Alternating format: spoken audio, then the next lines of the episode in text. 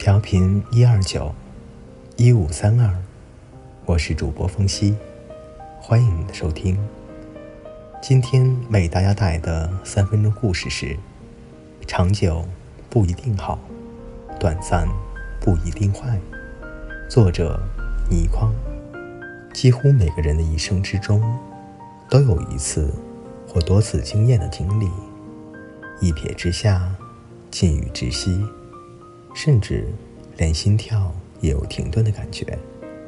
自然，那只是极短的瞬间，然后就消失了。大多数情况下，终此一生，再也没有第二次见到的机会。于是，艳影长留心间，那一瞬的形象清晰无比，如焦点准确的摄影杰作。这是由于根本无法深入了解。无法进一步探索，才形成了美好印象。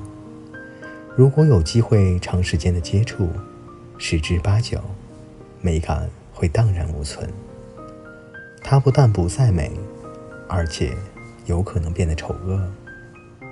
经验是一刹那的印象，是心灵上的感受，绝对没有世俗的分析，全然不受其他种种因素的干扰。所以，一刹那的印象，有时可以变成永恒美好的印象。长久并不一定好，短暂并不一定坏。人类不知基于什么原因，一直在追求长久，而不知咏叹的短暂。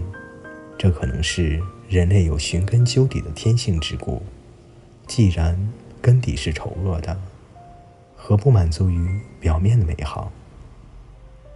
好了，各位听友，今天的故事就分享到这里，我们下期再见。